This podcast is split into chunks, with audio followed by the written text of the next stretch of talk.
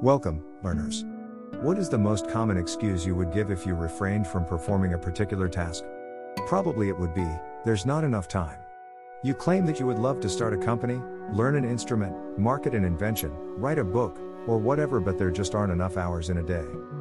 Come on. There's always enough time if you spend it right. Time stays long enough for the people who use it wisely. Don't think you have to quit your day job to implement new ideas. Hang on to it and start work on your project at night. Instead of watching television or playing PUBG, work on your idea. Instead of going to bed at 10, go to bed at 11. Instead of planning your daily tasks for 24 hours, plan it for 23 hours and devote that extra time to your side hustle. I am not talking about all nighters. I am talking about squeezing out a few extra hours in a week. That's enough time to get something going. Don't let yourself off the hook with excuses.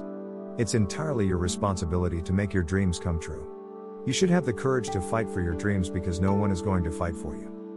Once you do that, you'll learn whether your excitement and interests are real or just a passing phase. If you do not get the desired results, you just keep doing your work every day like you have been doing all along. You did not risk or lose anything, other than a bit of time, so it's not a big deal. You should always implement an idea if you think it is worth giving a try. You might be wondering, it would be a waste of time if things don't work out as planned, or why should I even make that extra effort? I will answer these questions briefly in upcoming blogs. Till then, keep learning and keep hustling.